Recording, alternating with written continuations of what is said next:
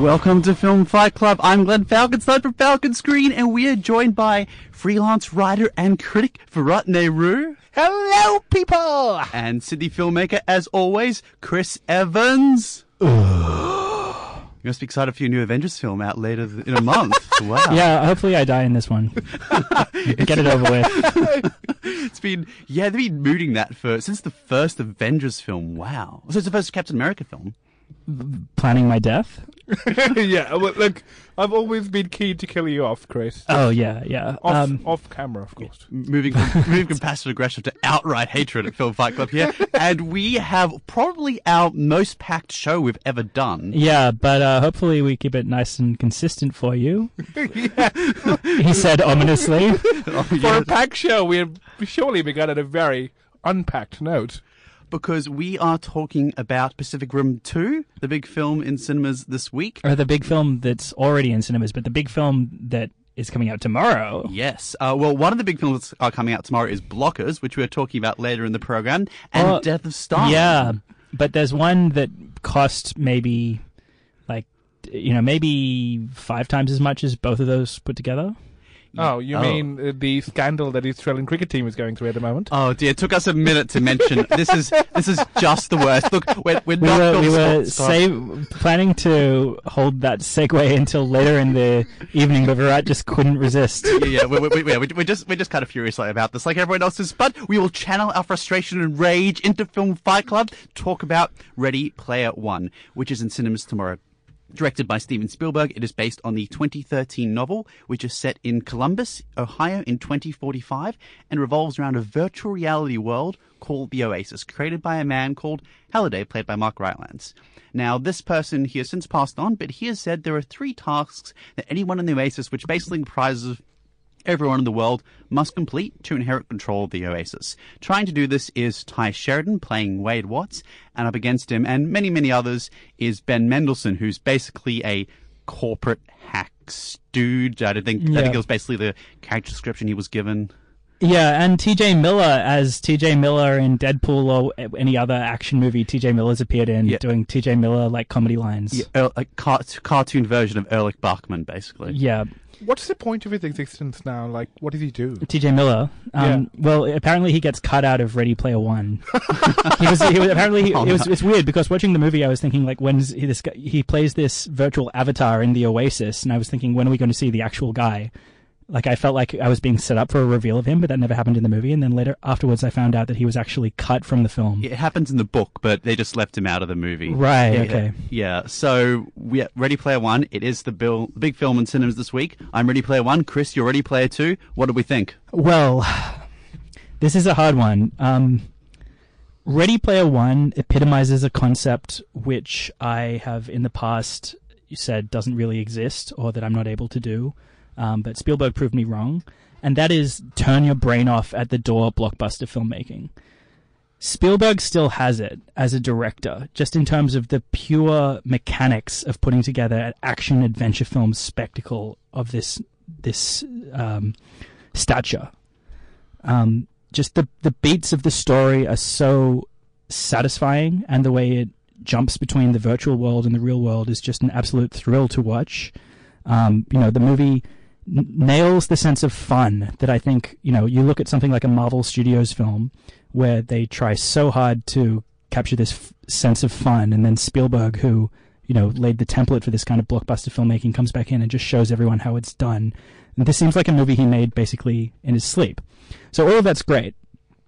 But once you start actually thinking about what the movie's about, what it's saying, and what it's representing, there's yeah, it, it collapses completely. Both in terms of um, you know the the way the world works, just uh, you know little um, for example, the virtual reality world is sometimes you know played stationary as a video, you know, like the the person in the real world is standing still um, while the the character in the game, you know, is exploring far off worlds as it works in video games usually. But other times, uh, if it'll make a, a better shot, Spielberg has people running around in the real world, uh, mimicking exactly the actions of their character in the virtual world. Um, even when you know, you'll see like people running around in an ur- a packed urban environment as soldiers. Um, and in the virtual world, they're running around in a big open empty field. The obvious thing that would happen here is like people running into walls, right? But yeah, it, it's pretty consistent with how this movie works, which is like, don't think about anything and just go with it.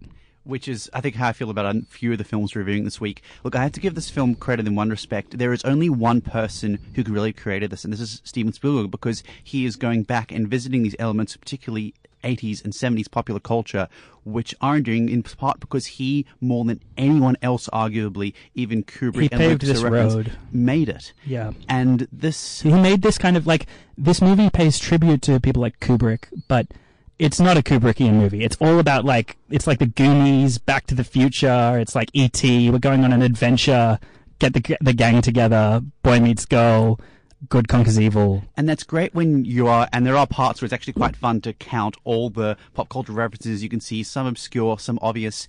But my biggest problem with this is that this film does not create anything new. There has been a big push for 80s nostalgia recently, Stranger Things among other things, but something like Stranger Things took the tones and ideas of the 80s and created something very distinct and new. This is entirely derivative. That's not necessarily a bad thing. I enjoyed it for what it was, but it doesn't give food for thought. It doesn't hang in the mind long after, as I think Spielberg really wants it to. Yeah, I think this movie raises strange questions about the role of pop culture because this is a a movie about the world of 2049 or something. 2045. 2045, right? Where people are, everyone's just w- running around quoting 80s things like, "Wow, that's cool! You've got the bike from Akira, and yeah, that's the Buckaroo Banzai jacket." Oh, Like, you got the DeLorean, sweet, great. sweet dude. Um, and all of this gives people credibility, and it would like we're supposed to just go with this, like, uh, you know, you you know the stuff that makes you good and worthy. I think it, it would be Like the villain is contrasted because he doesn't know stuff about obscure pop culture from 60 years ago, and that makes him a bad guy. and that makes him a bad guy. And I think it's interesting that it does provide some good commentary. There's all these noologists. They're called noologists, people who are literally supposed to know everything about every John Hughes film. But it doesn't really explore Mm. But, this. yeah. It's more interested in looking and creating this world, which is beautiful to see, but can only take you so far. Yeah, but look, these people are so obsessively, nerdishly um, dedicated to this one peculiar, like when Ernest Cline, who wrote the book, grew up. Basically, the pop culture from when he was growing up is what everyone in the future is obsessed with. I understand that in the book, this is more sort of contextualized, as everybody uh, needs to study Halliday's taste, you know, in order to try and win his competitions. But it goes back to it's like if Halliday's the god of this world what kind of god is he? Because he's asking of his subjects, like, you must become obsessed with the things that I like, and then that'll they'll make you worthy. It's like if you start to think about what this is conceptually about, it just completely collapses. And the obsession with 80s pop culture in a movie set 60 years in the future is also kind of weird. Like, guys, good things happened after that. Shouldn't like a, a dystopian uh, society like the one we're seeing in this movie be producing rich, like, new culture of its own beyond just like a tribute to the past? But it's much more than that. We're talking about Halliday's challenges. There are three tasks people have to accomplish. Yeah. It's not so much about 80s genre in and of itself or intuitive aspects of it. It's much more about Halliday himself, which is Yeah, really strange. it's And he's an interesting strange. character. And I understand it's a little bit different in the book. Yeah, as I understand it in the book, it was you know, it in one sense, the way the book does it would explain why these characters are just talking about 80s stuff like it's really cool and giving each other props, right? Because it's just kind of weird, like how it's taken for granted. Like you, you watching the movie think 80s stuff is cool, they think it's cool, 80s is great.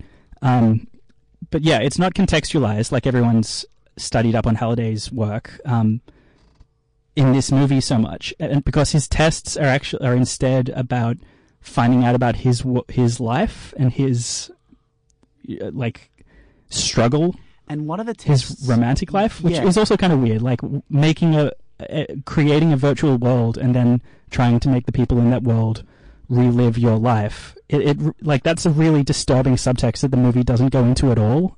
If you start to consider anything this movie is doing, it just gets really weird. But if you just go along for the ride, it's a great roller And, coaster. and to think if you just go along for the ride, the very first test is a is, is actually an action sequence, which is a compendium of every crazy action sequence from Mario. Oh, Autumn it's Oilers. so- And it's- it makes so no well sense, but it's beautiful. The So action beautiful, is yeah. amazing. The second test um, is very derivative of a very popular film, and I think they actually got the original prints from this film. At least it looks like it. It's Yeah, it definitely is It doesn't footage. make a great deal of sense. No, it doesn't make a great deal of sense because it's tying together like if you to pass this test, you need to know about this movie and you also need to know about my life. Like what kind of guy is building these tests? Uh, look, Halliday like the you know seems like a a weird dude in ways that should be explored more than the film is going to do. Credit to Mark Rylance though. He makes it hilarious as like a cross between Garth from Wayne's World and Willy Wonka playing this guy. He's so funny. Yeah, and they show him over decades. I just want to give credit to Spielberg. It's a big uh, thing for now for directors to try and CGI younger versions of actors, but even these much older actors who they show 30 years In back, wigs. they just put them in wigs. And that- it looks that's so great. good. It looks so good. It's fine. It works. Yeah, it does give the impression of movies like Wayne's World, where that's you know put That- people in a okay. wig. Yeah. Yeah, Um, but yeah, the the biggest issue with this movie, just in terms of pure plot mechanics, like if we stop thinking about you know this greater subtextual stuff and the the strange world of questions it opens about how ridiculously obsessed we should get about a tiny little niche of pop culture and whether that's healthy. Um, the movie doesn't really establish why the Oasis matters to people or how much it matters, and then it builds up this really self-serious good and evil uh, narrative about like let's take we're the resistance, let's take down the oppressors, let's fight for a better world. But it doesn't really explain why this matters. It doesn't explain why this is more than a game. and it doesn't explain why the oppressors are bad. I mean, sh- uh, yes, Yeah. Ben Mendelsohn is seen as this, you know, big corporate guy, and is that It's taken for sure granted. Why? Like yeah, he's we- we- bad because he doesn't know about Fast Times at Ridgemont High. Yeah, he wears a suit and he speaks like a like the crusty He's old never watched- so he has to be the bad guy. Yeah, he's never watched the Last Starfighter. Yeah, he's the principal. he's a bad in guy. Breakfast Club, basically. Right, exactly. Yeah. So that is Ready Player One. Um, it is in cinemas tomorrow. Ready Nostalgia Go. The next film we are talking about is Pacific Rim Uprising. It is directed by Stephen S. DeKnight, uh, who was the producer of. he well, he was the producer of Daredevil and For His Sins, Angel. And Spartacus on Starz, apparently. That's right. Uh, Has anyone watched that show ever? no. Wait, uh, Spartacus? no. No, I- yes, it's the original maybe? film. Something, something. I, I remember something Spartacusy. Oh, that was Gladiator. Yeah, no, no. Okay, so no. This wasn't as good. yeah, and um, it was take, it took over the reins from Guillermo del Toro, who did the first film. Um, in a sense, this is another effort for grown men with 150 million dollars to smash things together, Like Ready um, Player One. Like Ready Player One. It stars John Boyega, who is the son of Idris Elba from the first film. If you remember any details from that film, good for you. Uh, it was not one of my favorite films of 2013. Um, and essentially, yeah, um, he is brought in because reasons to fight giant kaiju and other things. Um, Scott Eastwood is his commander, and Cailee Spaeny, newcomer, is has a role opposite Boyega. Uh, Virat, what did we think of Pacific Rim Uprising? Okay, Glenn. First things first. I don't know what you're smoking, but I enjoyed the first film a lot. That was terrible. This is such an improvement on that. It was so self-serious. There were two good scenes. One where Idris Elba says, "I'm going to cancel the apocalypse." The other of the young girl running through the city. Otherwise, why? Why? It just was No, but draining. It's all about the emotion. You know, the first film had the heart. This was missing everything. This was only about giant robots fighting giant monsters. That's why I went And to see this. I know, but like that's the premise. But you need a reason for that to exist, and the first film offered me that. You're I bought Idris Elba as this sort of person who could lead me into battle, and I was like, yes, and it had a great soundtrack. The second film did not use the epic soundtrack of the first, and that was the best thing about the movie. What you're describing is the Pacific Rim I really would have loved to watch because I found this movie just like dramatically completely boring. Um, I, I didn't feel the kind of sense of grandeur. Like I, you, you know, when you're going to have big robots smashing, you know, giant aliens, the you know. All the time that you, you spend away from that is going to be compared to that, and the humans need to match up to that level of of you know the scale of drama. But in Pacific Rim, everyone felt pretty cardboard, right? In this new movie, everyone's pretty cardboard too, but at least there, there's an interesting plot to go with it. I agree. And I, I was bashing up Guillermo del Toro with Shape of Water not too long ago about for his moralistic fable storytelling, but for Pacific Rim, it worked because exactly the kind of fable that needed that simplistic narrative to then sort of hook you in so that you can then sit back and enjoy the monster fighting. Because you need some kind of a setup to get the monsters. And I know, Glenn, you like the Sydney Harbour Bridge being destroyed because that's clearly, you know, a very pacifying moment because who likes Sydney anymore? You know, Sydney's dead, and I, really did physically enjoy Sydney actually dying on screen again. Yeah, look, we have to sit through a lot of times of New York and Chicago and San Francisco and London getting destroyed. It's nice sitting in a Sydney cinema to see the audience recognize, oh, that's our home, and see our landmarks and our treasured, you know, transport hubs get completely wrecked. But I, I did also enjoy how this movie was trying to say. I don't think it succeeded about something about AI and technology and how sort of giving up control in that sense can be problematic and automation and it was trying to make a serious point, but I don't think you know it really got anywhere because eventually it was all about let's fight the monsters and like forget about any kind of social commentary. Well, this movie, um, I like that it's structurally unambitious. Yeah, look, You this know, is it, it's all about plot. It's all about weird twists, weird images. Um, this movie Yeah. takes takes the anime inspiration of the original like further to actually feel like I'm watching like the the t- you know the pilots instead of being young adults are now teenagers to put it in line with real like giant mecha anime. It's got a real like Gundam team, you know, um, kind of vibe going for it. Uh, anyone who's watched Neon Genesis Evangelion will catch a lot of similar ideas in this and how um, the battles are fought and the ways that the villains and the the uh, robots start to kind of fuse together. Um, I like that this movie was basically a cartoon episode, um, but that it, it's disposable. Like it's not aiming for much, and it achieves that. Look, the fights were beautiful to watch. The one in Sydney, the one in the final scene of the of the show, it was great. Yeah. and on seeing it on, the, on VMAX, it was. I fun. did find the fights a hell of a lot more interesting than the first movie. The first movie was like watching it really tight close up robots just punching things slowly. This was like dynamic action scenes with good use of the environment. Um, the power ups were built into the you know the beats of the action like Very- in very- anime. There was Power Rangers very anime, actually. Yeah, exactly. Yeah. Yeah. very like going to the Power Rangers and like Japanese pop culture inspiration. and the ending was quite clever the way they deployed one of the uh, Jaegers. But Virat, I've actually got to challenge you on one of, you, one of those points. Now, Yes. you said that this the, you- you Characters are needed- terrible, by the way. The characters are terrible. Uh, th- I Um, agree. except I will give it one credit in that the Cailee Spaeny role that is usually reserved for this terrible disposable romantic Oh, yeah, subplot, yeah. and it was actually Kudos great. She was good. avoiding that. Yeah. Yeah, and, and yeah, and, and I think there was some point in there that I was thinking they were going towards that or veering towards that, but thankfully this is not with Kelly's character, thankfully, but some other sort of dimension with Scott Eastwood and another character which we're not going to mention because we don't want to spoil the movie. If anything in this movie can be spoiled. Yeah, I don't know if it can, but, but we but, won't. but basically, you know, but I'm glad they didn't go that route, and we just stuck with the monster bashing. Very much so. But you said the first film had a backbone to it. It was all about setting something up, whereas the whole plot of this film was actually to explain what was actually going on in the first film. It made the first film better. It made the first film make sense by It's explaining what was strange because it feels nothing like the first movie. Yes, I agree. I, I think the first movie being so much set at night gave it that kind of physical texture. Yeah, Whereas I, agree. think this was set during the day, which kind of made me feel less scary and just you know the, the scale kind of felt dumb. And I, It's really tacky. There's I- I something agree. super like tacky, like garish. And maybe It the is first movie was also tacky, but I just didn't feel it because it was just like rain pelting I think down. there was emotional more of a, yeah. weight. I don't think it particularly worked, but I see where Virat's coming from. That there was definitely more of like a grand visual vision Yes. and a sense of drama behind Pacific Rim, at least in the conceptualization. I don't think it was well pulled off. Like- Whereas this movie is just going for like something basically wafer thin. Um, you know, thing, things being smashed Yeah, around you in came for kaijus and robots, you're going to get kaijus and robots. But there was like a 10 minute sequence in the first movie I remember where they were literally transporting a Jaeger from one, ci- you know, one place to another.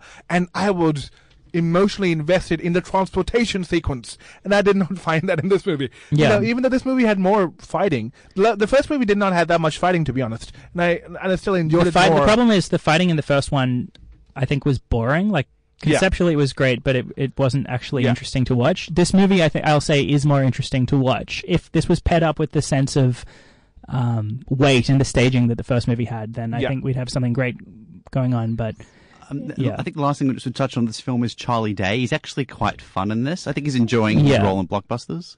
And yeah, it's nice to see something better than horrible bosses. the whole thing has a kind of just speaking of Charlie Day reminded me of Always Sunny. The whole thing has this kind of TV feel, doesn't it? It's interesting moving from the really obsessed with movies director Del Toro to Stephen S. Knight from the TV background, basically turning in a really long TV episode, Pacific Rim. that really long TV episode, Pacific Rim Two Uprising. Excuse me, Uprising is in cinemas now. Wow. Yeah. Yeah. And uh, next we are talking something that is also in cinemas tomorrow, um, and that is Blockers, starring John Cena and Leslie Mann. Virat, what did we think of Blockers? Okay, Blockers is interesting. It's uh, directed by Kay Cannon, who is the screenwriter for Pitch Perfect. And uh, he's trying to deliver a Pitch Perfect performance as writer, as director in this one. And honestly, okay, you know, I went in with very low expectations, and I was genuinely surprised by that it had some funny moments. I won't say it's a funny film. I would say oh, High recommendation from Virat here I had funny moments, but just not a funny film. you know, it's, it's not a funny film as a It's whole. not game night, right? Oh no, no, no. Game Night. is.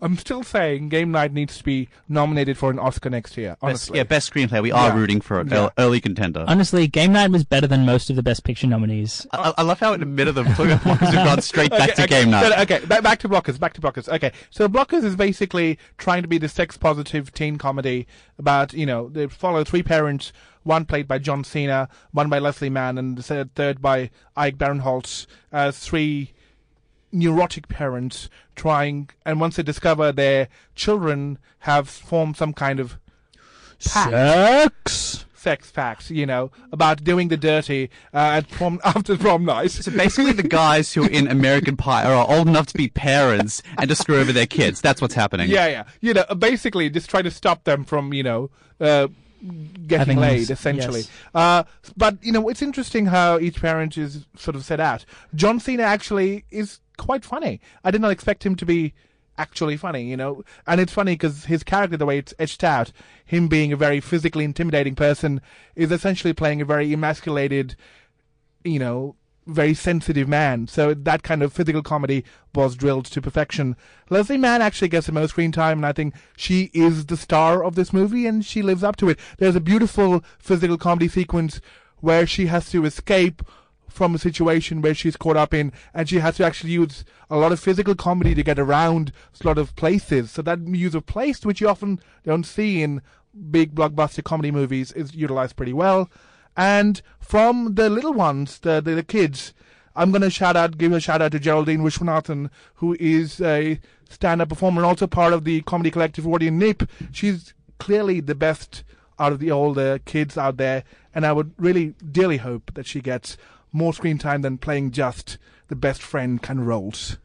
So that thank you, Virat. That is Yeah. Blockers. It is. I'm looking forward to seeing it now. I'm looking forward to just. I don't know. I've heard a lot of different things about it, and um, yeah, I, I, I will- I'm curious to see a film that is. There's funny, but also a cameo by Gina Gershon Oh, fantastic! I'm not sure who that is. of Bound fame. Oh, oh, Yes. okay. That, Now I'm interested. but she's wasted. But but Oh.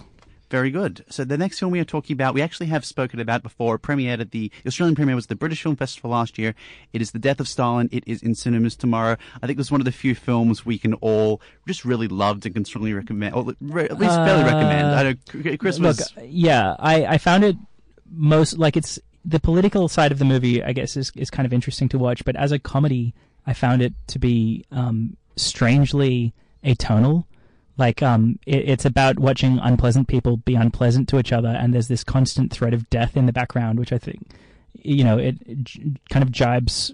It, that's a hard thing to pull off. That kind of gallo- to pull off that kind of gallows humor, and I don't think this film entirely succeeds. But I, I still found it well performed, and if you're, especially if you're into political uh, comedy or you know the politics of the period, I would definitely recommend it. I mean, uh, just to give a background to our listeners, this is directed by Armando Iannucci, who's uh, been the showrunner for Veep, Yeah. and also In the Thick of It, And if you did enjoy Peter Capaldi's turn as Malcolm Tucker in some of the most wonderful expletives that have ever been uttered in the entirety of television, Get ready for a whole movie length Oh, of it from. Russian guys. pretty yeah, much. with, with with unashamed British and American accents. Yeah. It's Jason Isaacs and all these others, Steve Buscemi, Jeffrey Tambor, Simon Russell Beale, Olga Kurylenko doing their natural accents. And I have to give it film credit where, I mean, he based it all on real source material, but some of the events depicted were actually nuttier and crazier in real life and were too insane for the comedy of what would think a mainstream audience would be happy with. So it's interesting to watch it, but then also interesting to read up on the history of this particular film, which is in cinemas Tomorrow, yeah. um, now, we also want to touch quickly on the French Film Festival, which has been screening for the past month at Palace Cinemas. And BPM has been on like every single day. It's clearly the, the main attraction. So, yeah. BPM. it's it's like look, I I want to like BPM, but it's sort of like that annoying uncle that sort of is at a party unannounced, and then you have to put up with him because he's just there. So BPM is just that kind of a movie where I really, really, really wanted to like it. Look, because it's trying really hard. I think it actually is excellent for the, when it starts off. This movie is about people in ACT UP in Paris, which is a movement for um, gay rights and AIDS justice. You know, fighting to bring about visibility for the AIDS crisis and fair treatment, um, fair reportage, prevention, etc. And I think the uh, way that the group dynamic of politics is presented is really interesting. But that um, and uh, the movie has a great um, energy and uh, it feels lived in because the director and co-screenwriter have both actually lived in this world that they're writing about. But then in the second half of the movie, it suddenly becomes about watching a person die protractedly, and that goes against everything that was good about the film in the first half. yeah, it, just makes me feel and like Call Me by Your Name a lot more than I did because all these narratives about LGBTI communities are just not hitting. It the wasn't mark. looking for a pat on the back for sh- depicting physical misery for 45 minutes. Thankfully, not. and that was BPM. And the other film I caught the other night was Ismael's Ghost, starring Marion Cotillard and Matthew um, Malrick. Um, he plays a filmmaker. It's very eight and a half, and his wife returns after 20 years. Um, it starts very much about how she is back in her life, and then turns into a surreal film within a film meta. Uh, the performance was excellent, but unfortunately there was a very fractured storyline, and it felt like the filmmaker was trying to make multiple films. Um, this made sense to me in two ways. One, there was a person, a couple about five minutes towards the end of the film, who walked in, sat down with a drink, realized they were wrong film, got up and left, and it felt like that was actually a part of the film I was watching. Alternatively, it actually makes sense if it is a pseudo sly sequel to Inception, given those starred Marion Cotillard. So that's screened at the French Film Festival. I believe it is out on iTunes and a number of other platforms. Um, Um, I just want to, we want to touch base on a few festivals that are happening. The Short and Sweet Film Festival, which is a short film festival, is screening at Newtown. Oh, sorry, Tom Mann Theatre in Surry Hills on Saturday night at 7.30. Angela Blake and Ali Crew, who came as part of SF3, around this festival, and it is an amazing initiative. Something we also want to touch on is Young at Heart, which is screening at Palace Cinemas from April 2nd. Um, it's quite an amazing lineup this year. They've got Last Flag Flying, the Richard Linklater film with Laurence Fishburne. They've got Chappaquiddick, which is about Teddy Kennedy, and uh, it's he's played by Jason Clarke. Um, on Chesil Beach, the new Saoirse Ronan film, we learned, to pronounce her name, and LBJ, starring Woody Harrelson, Richard Jenkins, and Jennifer Lacey, Jason Lee. It's a pretty good lineup. Yeah, um, clearly the industry isn't healthy when all these movies that would have just been direct to the screens are being shown at a, fil- a little film fest, right? Yeah, what's but going great on? for film What festivals. is, what is going on? Yeah, Yeah. It's Netflix I guess so. and chill.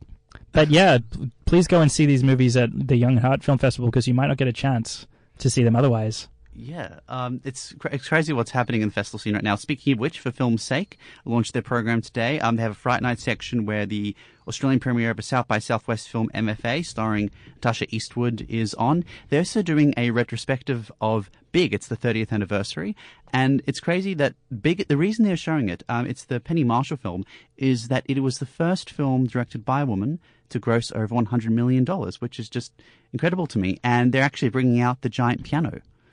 Really? Yeah. Wow. Yeah, um, That's cool. Yeah, there's that wonderful scene where Tom Hanks and the. Yeah, exactly. I'd, I'd like to. I like. To, I'd, I'd probably. I'd, I'd do that. I, I enjoyed Big. Um, I was saying before when you told me this before the show that fact about Big, I was like, what happened to people like Penny Marshall? What you know, we what happened to all the film directors who were um, you know working for the big studios as like a professional storyteller and just cranking out pretty good work. It seems like there's no directors like that at the moment. Is there a studio system beyond blockbusters?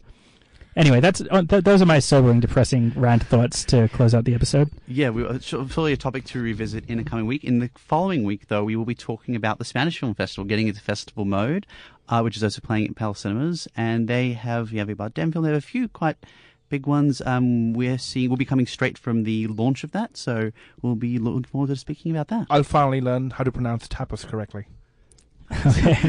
Well, thank, this has been Glenn Falkenstein, Virat Nehru, and Chris Evans from Film Fight Club.